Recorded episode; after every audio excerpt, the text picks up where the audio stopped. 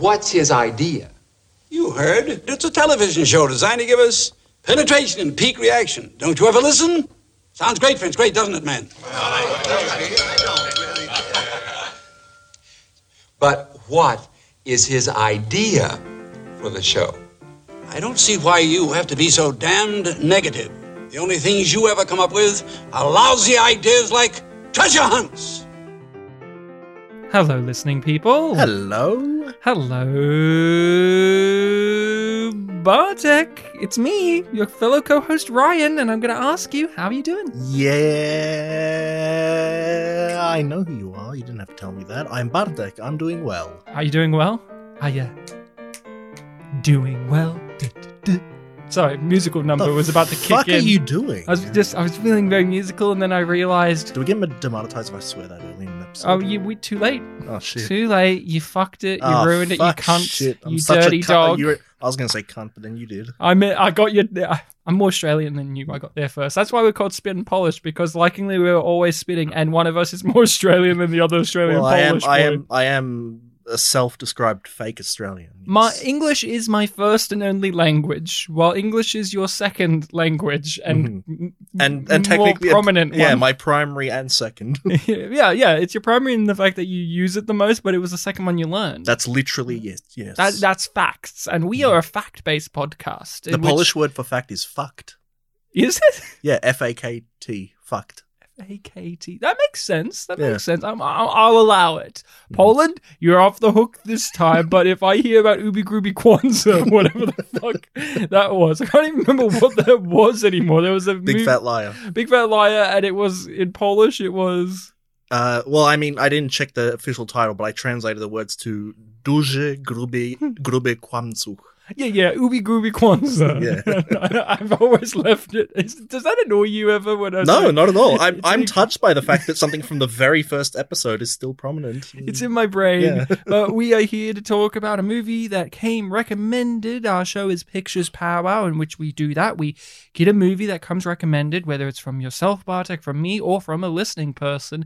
Last episode, we had our fellow podcasters, the Contrarians, on, and Julio, one of the hosts over there, recommended a movie. He wanted us to come onto their show to do it, but you had already put your foot down on what movie you want to do on their show one day. Keep an eye on that space. So Julio said, Fine, you've twisted my arm and my nipples. Uh, you will have to do it on your podcast, and I'll just have to listen to it and cry in the corner if you don't like it. What movie was recommended? What are we talking about? We are talking about a film from 1967 Mhm. Titled uh, "How to Succeed at Business Without Really Trying." Yes, yes. So, people, it's a musical from the 60s. It's see it for yourself if you haven't seen it already. I, I don't know if there's a way to. Sp- I mean, there's spoilers, I guess. He he proceeds to su- succeed at business without really trying. Uh, spoiler. He, To be fair, he does try quite a bit. well, he tries to do other things very, very much. So he tries. yeah, romance. He kind of tries. Kind of falls into his lap. So we'll get into it. History, relationship, uh, Bartek, anything? Uh, I don't think I'd heard of this ever. Not even as a stage musical? Don't think so. No. Because you seem to, in your adolescence, seem to have been a little bit more like familiar with that scene. Your schools did various kind of plays, and you know you're in Melbourne, so you got to be more aware of like going to see stuff or aware of seeing stuff. So I thought maybe this may have come across your desk at some point during your years as a musical that you're at least aware of. No, must have slipped the radar. Wow, I'm so sorry. Uh, I've seen this before. The this movie, I I think I missed the last 15 minutes of it. It was on television. Mm-hmm. There was ad breaks and whatever, and I thought it was a very fun movie. I like the premise. I like the uh, pitch of it. Uh, but it's been so long since I've watched it. I I only kind of remember the bare basics. I remembered some characters the premise of the movie where this guy goes from window cleaner to basically the president of the co- well the chairman of the company that was kind of obvious and uh, i remembered it was a musical But the thing that was the major gray area for me was I could not remember a single musical number from this movie, Mm-hmm. from this musical. Even with some musicals that I don't like or ones I haven't even seen, I could tell you like what the song is from that. This one, I I couldn't tell you what the song is from this. Uh, I haven't seen any uh, production of this live as a stage musical. I wouldn't object to it. I really remember there was the bit in the movie where he encounters somebody else with the book, and I remember that being a clever little twist because I Mm, was thinking, yes. when is that going to happen? And I thought, oh, they're not going to do it, and then they did it, and it was really fun. And um, I like some of the actors involved. The lead actor, uh, who recently passed away, was uh, one of the main bosses and characters in the television series Mad Men, which I've recently finished wa- watching through for the first time, and he was one of my favorite characters in Mad Men, and very different to how he is here. Although, in his uh, one of his last episodes, he did get a musical number. They they they held off, and then in the last one, of the last ones, he gets a big musical number, and it's one of the most like. Whoa! What the fuck was this moment? in Mad? Because Mad Men is like a show that could be really weird sometimes, Mm. and that was an example of it being weird. But for those people who knew who this actor was, you're sitting there going, when's he going to sing and dance? And then he did. And they waited till season seven. Yeah, I've never seen Mad Men, so I didn't realize it was the type of show that would do something weird like that. Yeah, there are episodes where uh, this isn't the one, but there's a great episode where uh, the office is stressed and whatever. So, and this is a real thing that happened in the back in the day. They hired this doctor chemist guy to just inject them with a shitload of drugs so that they could work better. And this whole episode was just like Don Draper and the whole entire office just off their tits on drugs. And Kenny Cosgrove, who's the lead guy in L.A. Noire, the video game Mm-hmm. he does a full tap dance musical number in front of uh, Jon Hamm as uh, uh, Don Draper, and he Jon Hamm has the best like straight man expression of all time. He just looks bewildered at what's happening in front of him right now as this guy is giving a full tap dance number in front of his fucking face. So it's a show that could get weird. So, do you recommend Mad Men? It'd actually be an interesting com- companion piece with this because it does w- deal with the world of business and advertising. So, sure, I recommend it. Uh, so, what did you think of the this film? Your first time viewing, your first piece of. Did you have. So, you had no knowledge of anything that was going to happen in this, even once it started to unfold? I don't think I did. No. Um, definitely, you know, being a musical, which is a type of thing that isn't too uh complex on story beats. Like you made a little joke earlier about like, oh, don't want to spoil the film. I feel like with a lot of musicals, even if you like walk in knowing every single plot beat, it's more about the execution and like Mm. the style and the rhythm and stuff like that. Um, so no, I didn't really know anything walking in. Um, but listening to what you were saying just there about uh, a whole slew of topics like the songs and and uh, you know what the main thing is, uh, waiting for the book thing to happen, I think I did have uh, similar experiences. Overall, I liked it, um, but there were just a few areas where I was thinking like, oh, I wish we could have had a bit more of this, or you know, I wish this could Mm. be a little bit more exciting or something like that. Yeah. It's a lot of mixed feelings. How about you, Ryan? Well, you made a comment at the end of last episode where you said, "Oh, it's a '60s musical, Ryan," and you said in this tone like, "I'm not going to like that," even though I don't think I really said that I don't like '60s musicals. It's more the '60s in general. I'm That's fair. Yeah. blind on, but boy, did those words ring true when I watched this because I, I didn't hate. I felt absolutely nothing from any of the songs. I'm sorry, Julio. You're a big musical guy. I'm a bit. I I like musicals too. This is one of those musicals, stage musicals, era. This came from musicals in which it is people sing songs. Are the songs particularly striking? No, but they're singing them because it's a musical. Yeah. I liked everything outside of the actual musical sequences. I, the, the dancing's great. The dancing and the visuals are great. It's the songs themselves. I, I couldn't tell you a single one right now. Mhm. Groundhogs. That's the one I could tell you about. Because it's in my brain. I'm like remembering the visuals of it, but I couldn't tell you how it's set was sang. E- even yeah, even myself, I could probably name a few of them, but there were others where I can like point out that they exist, but not the name. Like the secretary is not a toy. Yep. Um, I've even forgotten the name of the one that gets sung twice. yeah. Brotherhood of Men. Men. I think. of man. Yeah, it's Men of Brotherhood. I the the songs do nothing for me. It is a to me it is one of those musicals in which it is they could have a song about anything. Hello, I'm working in the mail room and I do mail. Da, da, da, and it just fills out space mm-hmm. for the story to continue and the mm. movie to happen. And if you stripped away the music and made this just a madcap 60s farce, I don't think much is lost because the movie is that outside of the musical numbers. And I think it, I know the musical fans are ripping their hair out. I'm sorry. I don't hate them. There was no song I rolled my eyes at going, oh, this fucking sucks. It was just more, okay. All right, here we go. It's a musical number. It reminded me of there were some moments like that in Oliver Mm. when we did that movie where it was like, oh, you know, but that had more memorable one- songs, of course. But there and were also more in general. Yeah. yeah, and yeah, but that musical, you know, isn't for me as much. But I would say there were there was plenty of songs, but there were some songs in that movie that I was just like, eh, you know, it's a musical. We have to have a song. Yeah, definitely for me. Like I, in general, I tend to. Well, I don't want to say I like them more than you do or anything like Mm. that, but uh, generally I do gravitate towards them a bit more. I think. Mm. Um, and with this one, like obviously there were a lot of songs in this that had like very interesting choreography, like a lot of Oh, yeah. interesting dancing. But then there were some that were just really subdued And short. and short. Like the the second song in the mail room, where it was just like two Hmm. guys standing next to each other, and they were doing like recurring moves and things like that. But Yeah. it was very conversational. And then the Rosemary's song when they're on the stairs, it's just one shot.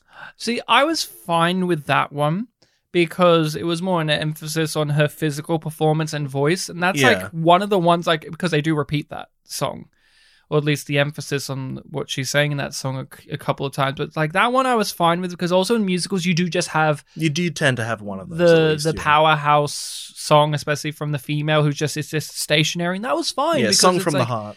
Yeah, and it made and I understood what the message of it was. I'm like, okay, this is a song. Hmm. You make this into a song, not so much the secretaries are taking their shoes off. and I mean, that was fine. I, I don't know. It was a, it was a song. I liked that one, but I, I was I kept waiting for like the song to start on that. I'm like, oh no, it's it's just a little soundscapey looking thing. yeah, there was there was yeah a couple of times I'm like, oh, the song's over now. Oh wait, no, it's still going. Especially because we'd only had like one song at that point. So I was like, oh, here's the second song. Mhm. Oh, they're really setting this up for a long time. Oh, it's over. Which song was it where uh, one of the manager guys, I'm forgetting which one, there's so many of them, basically is just like, uh, to all the other men, he says, like, don't you do this, blah, blah, blah. And they're like, okay. And then once he leaves, they freeze and then they start tiptoeing and singing. And you're like, oh, it's getting into a musical number. And then the camera pans away and the music kind of stops and then it starts going to somewhere elsewhere. And it just kind Yeah, of that- travels around. Yeah, that one. That, I think that one was a secretary is not a toy. Oh, okay. And then there was like he was singing the words, and then you know he left, and it kind of stopped, and then they were starting it up, and then like the full number began. So it was like, ooh. Yeah, I but see this is I so you sound a little bit in agreement with me where the musical song, like the actual songs, left you feeling a bit cold. Uh, yeah, that that's the element that I kind of wanted a bit more from. Like that one is generally fine. You know, it's a full length song that you go through a bunch of sets, um, bunch of choreography. I like the three guys like with their backs turned, like doing the uh, squatting or whatever it's called. Yeah, Um, yeah, that that one I, I generally like. But then there were just other ones where, like you said, there wasn't as much going on. Mm. Uh, the one with the the Rosemary singing from the heart, like again, the point was good there, but it was you know one still shot the whole time, so it was like but then sometimes they could be really elaborate with great environments and really creative uses of space, like the song in the gentleman's bathroom where they have all those mirrors and Mm. they're grabbing their jackets and then coming back. That was like, oh, this is an this is an interesting space to have a musical number, and they're really taking advantage of this. But then there are some where it's like they're standing out front of an elevator, mm. and the elevator door opens, and then the song ends. yeah, what was that? It's been a long day or something. Yeah, whichever one it was where he's blackmailing them, Mm. the uh the um nephew. He's blackmailing them, and they're like the reprise- blackmail in the air. Yeah, it was like the reprise of the song that was just sung by three other characters. Yeah. But uh that's my big negative.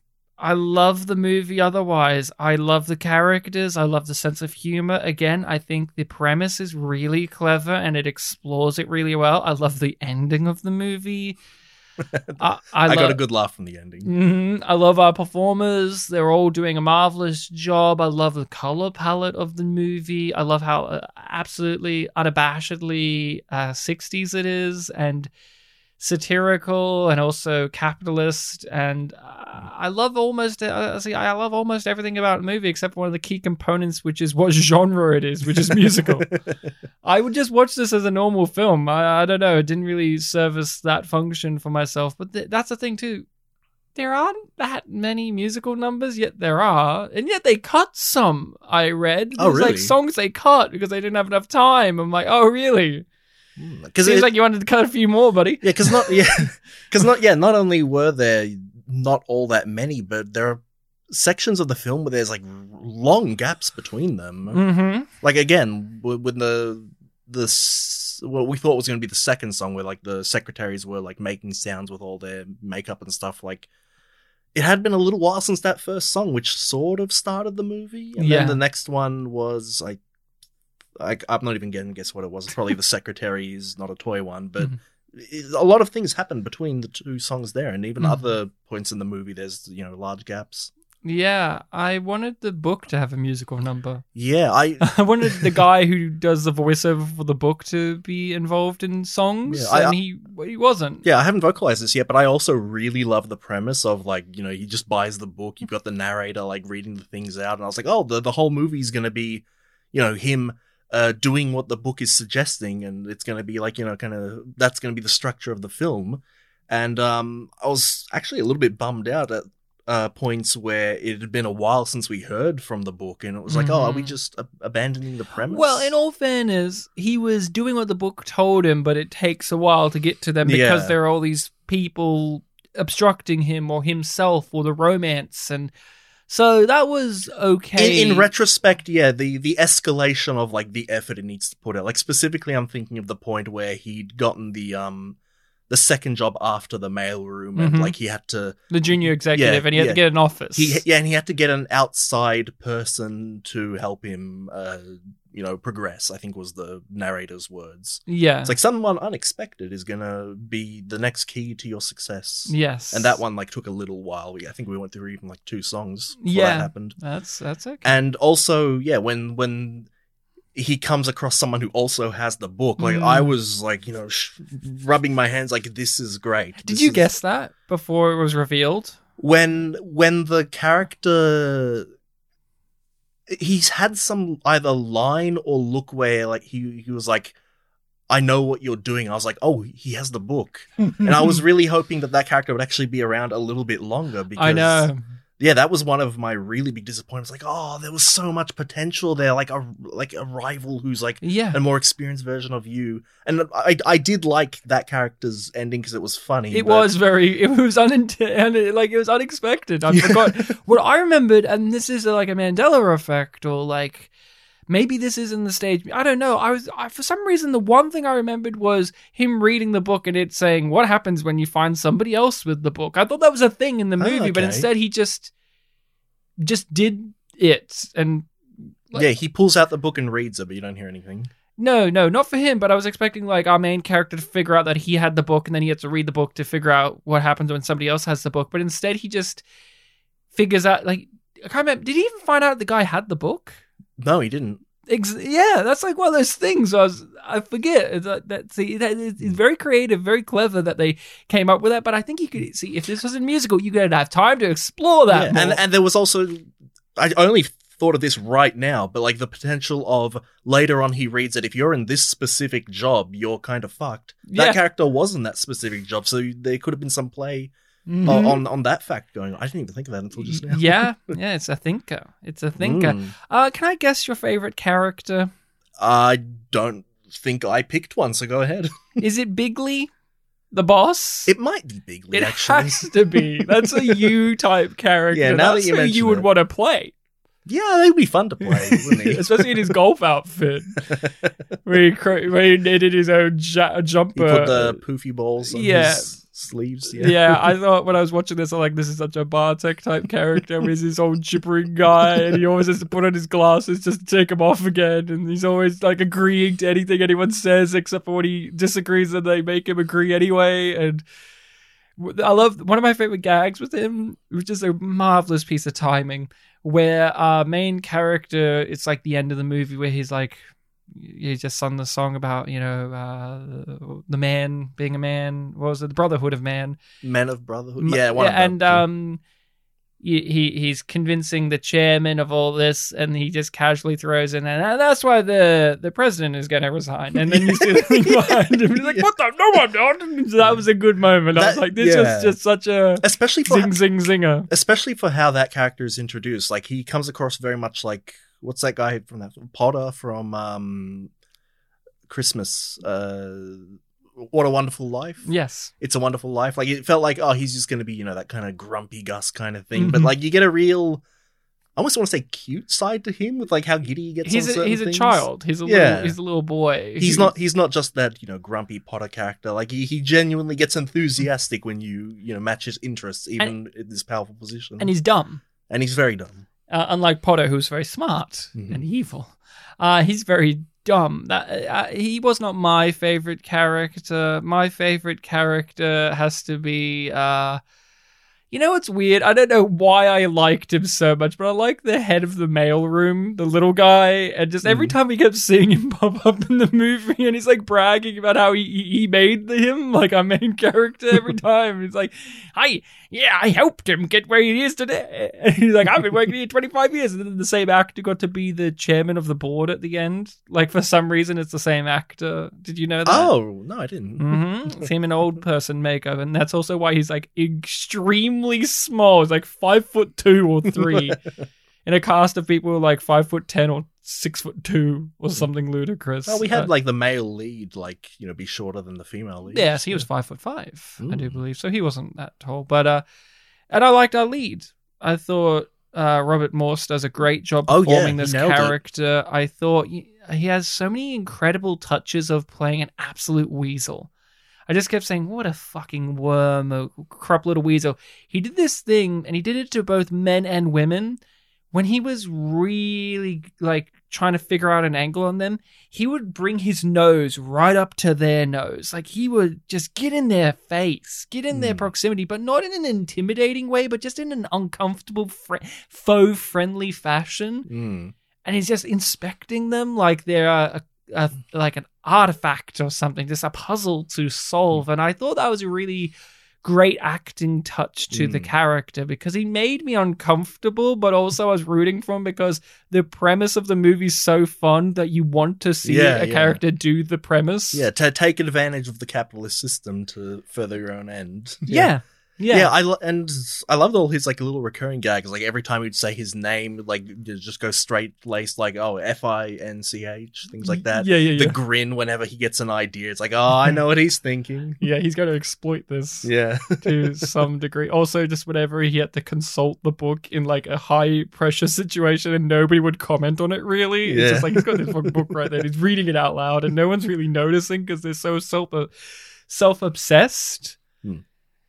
Great dancer as well. Did marvelous job dancing. Uh, you know that's where you get the lead for, right? And he Hmm. doesn't come across when you look at him like he's going to be the Fred Astaire type or the Gene Kelly type. But boy, can he dance! He was just so good at the numbers. I, I, I especially like the the physical comedy he would bring to it as well. The the farce, the the when he was in the boss's office with the secretary, his his secretary, and then his actual love interest, and the all of that crazy nonsense of trying to hide her in the shower, and oh no, he's actually kissing her, and then he realizes he wants to marry the one he's actually in love with, and oh no, the boss is coming, and uh, nephew's dancing along in the corridor, and and also since it's something that we often complain about, you know, the liar revealed trope. He like really shut it down before the end of the scene. Mhm. Like no, no, no, you're not going anywhere. In fact, I want you to be with me, yeah, and it worked. yeah, and uh, it works well to make him still likable because there's obviously the whole issue at hand, which is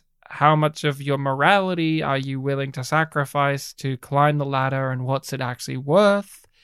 And obviously, they use it through the prism of romance and love being the key to that, where she finds out about the book and then he is willing to uh, put the blame on somebody else, and that is the drawing the line in the sand. And he comes, he he he he does the right thing, and then things work out naturally for him, and it makes you feel a bit better that he rises to the higher highest echelon because in the way in the end he didn't sell his soul but he did rig like he did manipulate the system there Hmm. with the I love that whole sequence where he's just like I don't want to take anyone else's idea that's not me points to the nephew. And then who was the who was the person who put that uh, you know uh, bubble-headed woman on the TV and then everybody does the same thing to the boss? It's like "Oh, I didn't do it. That wasn't me. And then admitting to what ideas he did have like yeah I did come up with this. And then the the chairman nodding along going it was a good idea. It was a good idea. It's just this acknowledgement because they're both the same dude both window washers who somehow climbed up to the top really fun. I, I, I thought that was some magnificent stuff. Yeah, for a two-hour film, it didn't really feel like it. No, it flew by relatively nicely, even though I kind of tuned out for songs, which Hmm. again is the, the big negative. Uh, uh, I can't think of any other glaring things for me. What about you? This is your first time viewing it. Were there any other kind of things holding you back here? Because, you know, to begin with, you seem like uh, it was, you know, good as mixed bag. It was mainly, yeah, the similar mixed feelings on the songs and also um just the, uh, the premises uh that I enjoyed like not getting used uh, uh frequently enough like especially the other guy with the book like I Mm. really think that there's a lot that you could have done with that There's so much. But then again, you know, when you think back to okay, this is based on uh, you know, stage musical, things kind of have to go fast. Like some Mm-hmm. characters, you know, whether they stick out a lot or not, you know, they might only be around for a brief portion and like just uh do their thing. yeah. And, and I felt like in retrospect, like, yeah, that was that character's thing. He didn't really have a song, but he he was this the the they even call him something in the film like the mysterious man Yeah. we don't know and then He's he- the mystery man. Yep, and then his secret is, you know, that he's a loony chipmunk uh, university alumni. I loved his ending where he just really is like, and we thrashed him. I don't, I Oh, the don't whole- regret a thing. the whole the whole build up to like he go, like our main character goes to the place, he gets the ridiculous hat, and it's like, what is going on here? and it says like reunion or whatever. like it, it's not going to be like a kinky thing like that. No. It's just like a silly, yeah, chipmunk. And then it's like, oh, he's a he's a he's a rival college. Mm. Oh yeah, as soon as the Oh. words came up, it's like oh, and I I think at that point, like he does the big smile, like he does at the end of the film, and I just burst out laughing because Yeah. like oh, I know where this is going, and it went marvelously, and it went marvelously because he did the chant to the boss. Mm. I, I I thought a really clever sequence of events that made me smile and I thought was really well done was when he he reads the book in terms of what happens when he gets a secretary and the dumber the secretary and the less good they Hmm. are at being it that means the higher ranked the person is guarding them and protecting them and he immediately figures out who it must be and how he uses her to get higher up the ladder of power by sending her personally to people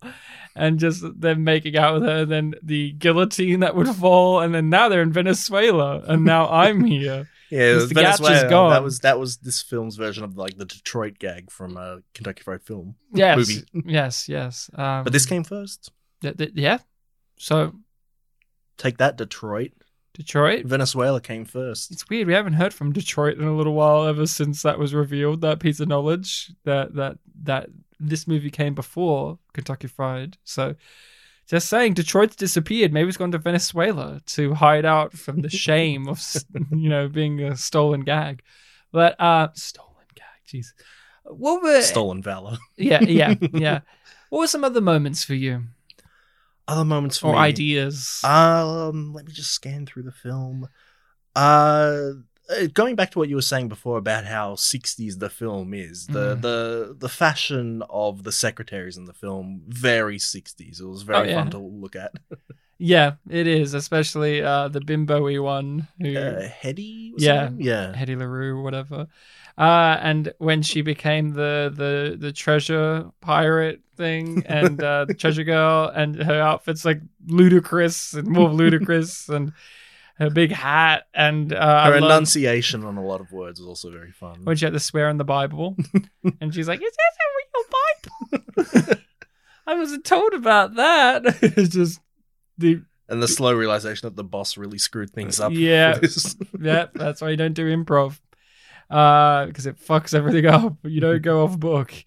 Uh, yeah, I thought uh one of the moments that I enjoyed was when the nephew character Mm. when he uh, was at the party and everybody's coming around and then he's like what's happening no no in fact don't tell me or you know he pl- plugs his ears and then as soon as he undoes them somebody tells him he's like ah he's just forever in pain and he was just forever an It, asshole it's it's very much a fun character to give comeuppance to. Like when he uh, got his promotion, and then it was revealed that the guy who gave him the job, you know, got an even better one. He was like Mm. complaining while being carried off. Like, no, no. yeah yeah i also appreciated when uh when our main guy had to reject the promotion because he's being noble and this guy deserves it more the whole phone call exchange there where the guy's repeating what he's saying and but the guy on the phone can hear what's being said but he's just goes on and Hmm. on and on and on. Yeah, comedy like comedy stuff like that is what really plays well into the movie. And for a adaptation of a musical a stage musical it does a really great job of that where there's lots of stuff that's very theatery. Obviously the performances are very arched but that's okay because the cotton candy aesthetic of the movie and the era that it's from allows for that uh, suspension of disbelief because there are some Mhm. times when you watch a thing where you go this is too much of a play or too much of a stage musical put just filmed or whatever but here because of the aesthetic and the type of comedy as well as just again have to nail it down the idea is just such a good idea yeah, yeah. You don't give a shit and you like it, you buy into it. And so having the lead performer from the Broadway musical be in the movie, he does a great job. He has screen presence, he knows the role very well, he knows what to do with it, so that helps uh, sell you on it uh, as well. But again, it's just one of those ones where you hear the idea and you go, "Oh, I'd watch that." Oh, I'd watch. like you didn't know that when No, you went in to watch it. But if somebody told you, that probably would have made you pretty excited to sit down and watch it, right? If I said to you at some point, "Oh, there's this movie called this, and it's about this idea of this schmuck who gets a book that teaches him how to succeed in business, and like within the matter of a day, he he climbs up like half the rung There's power." a scene where he's like, "Man, I, I, I don't know where I'm going." It's like, well, you know, two days in, you've achieved what people have been setting out to do their entire adult lives. yeah, uh, or uh, when he's leaving the junior executive office, he's like, "I've had some of the best minutes of my life here." yeah, yeah. I kept thinking about that line. I'm like, that is the appropriate measurement of time. Yeah. because he's barely been there. it's so angry with him. Oh, Yeah. oh, man. Yeah, I, I remember um what you were saying there about you know accepting it because it is you know musical based. Um, like the very first scene where our two leads, the male and female lead, meet each other. At first, I was thinking like, oh, this is a bit contrived, but then I remember like, wait, this is a musical. This is totally fine. I, I shouldn't mm. be worrying about that. Yeah, yeah, don't worry. Yeah, obviously there are some things that you raise your eyebrows at from a modern day lens. Where What? you go, women, huh? They don't get it real good, but whatever. Yeah, what's that about them not being a toy? Yeah. Like not? And will they get in the elevator or won't they? Gee whiz, women can't make up their mind. Roll my eyes, Mm. oh brother. Yeah, and also um And they do things with their hair in the office, like crazy things. yeah. Also, you know Hedy, how she has that you know really pronounced bum. Yeah, yeah, and she wiggles it. Don't you want to like smack it? Not only that, grab. Grab and smack. Maybe bite. Who knows? At one point, they mentioned pinching, but we never saw pinching. I'll do the pinching if, if you want. it could be you, and then Yeah. you can get fired from the boss. You could just walk up and go, "It was me," and then he's like, "You're fired," because he was like, I didn't think about firing. I guess "Yeah, you don't want to. You don't want to sacrifice hmm. yourself, do you? you know what? You don't I, want to be a proud pincher." you know, I think we need to yeah take a stand. Okay, everyone listening, everyone listening.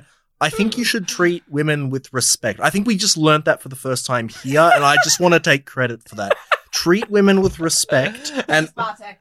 Oh, my wife came in to say thank you. so uh, we've got a, we've got a woman in the room. She wants to say something. Thank you, Bartek.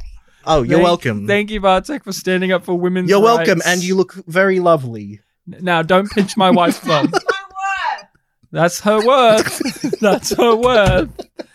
Thank you. Special guest appearance by my wife Rachel, who just could not could not handle Bartek's amazing uh, wokeism. There, you gone woke, Bartek. So that's what she is, your wife. I think. Yeah, she's my wife, I think that she is her and she's your boss. Rachel. Yeah, okay. Yeah, husband's Rachel, sure. She's your boss. And my wife. the power dynamic in this podcast is myself, Rachel, who's rarely ever on, and then you. No, no, sorry, sorry.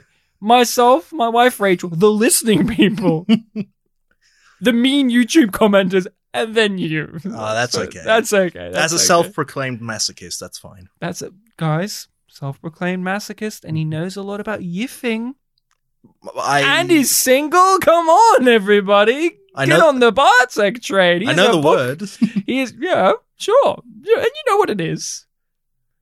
It's sex with furries, right? yes. Said so innocently. I know the word. It's sex with furries, right? Uh, I'm trying to think if there's much else I want to say about this one. I don't have too much. It's it's a movie I really enjoy. It's just one of those things where okay, can you think of another thing like this for you, whether it be video game or movie, in which you thoroughly enjoyed it, even though one of the core conceits of it, such as a genre, Mhm. just didn't land for you, but you like it in spite of that. Like, I like this movie in spite of the music. I'll never listen to a single song of this again, but I'll happily watch the movie again, and I would usually see it on stage to see the dance and the Yeah. state and the uh, production design and all that stuff live. But I don't give a shit about it being uh, as a musical, which is really something that. If this was any other movie and we sat here saying like, "Oh, I, I like Mad Max, but I fucking don't like its dystopian elements," you can't like Mad The Max. romance, the romance was really good, but I don't know what that Jason Voorhees guy, you know, served. the sex scenes were really good, but I don't know what that Jason guy did. like, why was he there? And my favorite scene was the guy when he ate uh, uh, enchiladas and he needed to go to the toilet real bad in one of those Friday the Thirteenth movies. But what was this Jason guy all about? See, I love camp movies, like camping trip movies. yep. But I really don't like this hockey mask guy just walking around interrupting such a wholesome time. But is there anything like that for you that you can manif- manifest in your brain? Oh, I I don't like want to limit it to just movies because, yeah, I don't. This is the biggest culprit of it I can think of, where I go, I knew this walking in, being like the musical numbers meant nothing. I wish me. I walked in having that question already be asked so I could have an answer, but putting on the Yeah. spot. ah, tough. Yeah, I don't know. yeah, I can't. People, if you have something like that for yourself, let us know. Uh, We'll come I'm back- Always We'll come back next week with a proper answer. hear that, everybody. Hold Bartek accountable. That's a prom- That's not a promise. That's a promise. That's a promise. Thank you. So, anything else you want to say? Anything else that you liked, didn't like, noticed, want to discuss? um, Mm. You said before this podcast that you thought the lead was very reminiscent of Jerry Lewis. yeah, I knew I knew he wasn't Jerry Lewis because I didn't recognize any of the names in the opening credits. Um, but yeah, his his physical appearance just kind of reminded me of Jerry Lewis. Yeah, it's. I think it comes down to the haircut, a lot Mm. of it, and kind of maybe the buck teeth, uh, the gap tooth teeth a little. I didn't get that vibe Mm. as much, except for the like some of the musical dance numbers. He would do that kind of Jerry Lewis silly dance moves, but overall, I thought his performance and his look was different, and it didn't really come to my brain. But Mm. if somebody like you said that, I wouldn't disagree. It was yeah, it was just like a little physical thing. He definitely didn't sound like Jerry Lewis or oh, really? or do anything as super exaggerated. Maybe the grin, but that would have been a bit more maybe toothy with Jerry Lewis. Would this would the day the clown cried have been a better movie with this guy as the clown? I'd have to see the day the clown cried. Oh, hear that. Jerry Lewis estate? Bartek needs to see the movie to make a make a uh, you know a proper statement about that. So next week, Bartek's recommendation will be the day the clown cried, given to us by the Jerry Lewis family estate. Well, I mean, my next pick has to be non Hollywood, so I feel like that's very non-Hollywood at this point. Wouldn't I don't know enough about that movie. That wasn't made by a real studio, was it? That was like an independently done movie. That can't have been made by like MGM. I can't imagine they would make that and then let it be Hmm. shelved like that for like a hundred That's years. yeah, that's the impression I got that it was because it's always associated to Jerry Lewis. Like, yeah, he has. Yeah, he has it like in a vault, and he's shown it to a couple of people, including people from The Simpsons for some fucking reason. I'm pretty sure like Harry Shearer or somebody from The Simpsons has seen it. I yeah, I think there was like some. I couldn't say if it was Simpson or not, but I think there was like some modern celebrity who's seen it that like surprised me. Like, oh, you've seen it. yeah, someone like Seth MacFarlane or some weirdo co- like Yeah. I almost to comedy person. I almost wanted to say Seth Rogen, but that doesn't sound. Could you imagine Seth Rogen's? I mean, he is Jewish. Maybe he has an opinion on it too, from a modern day Jewish perspective. I'd love to hear Seth Rogen's film analysis of Day the Clown Cried. The guy who brought us such smash, smash. It says the uh, the Green Hornet? the Green Hornet. What was that movie that almost started a war with North Korea? the interview. The interview. Remember when that was a thing? yeah, How we almost went to war with an evil country mm-hmm. because an evilly run country because Seth Rogen and James Franco made a dick and fart jokes comedy set there. Yeah, it was it was really sad. I I, I couldn't believe it. Pumbaa, did you enter the studio? I am Pumbaa. Yeah, I'm Pumbaa. I'm Pumbaa. Yeah, Day the Clown cried. It made me cry. I've always been a bit of a clown. and now he plays Santa Claus. Did you know that?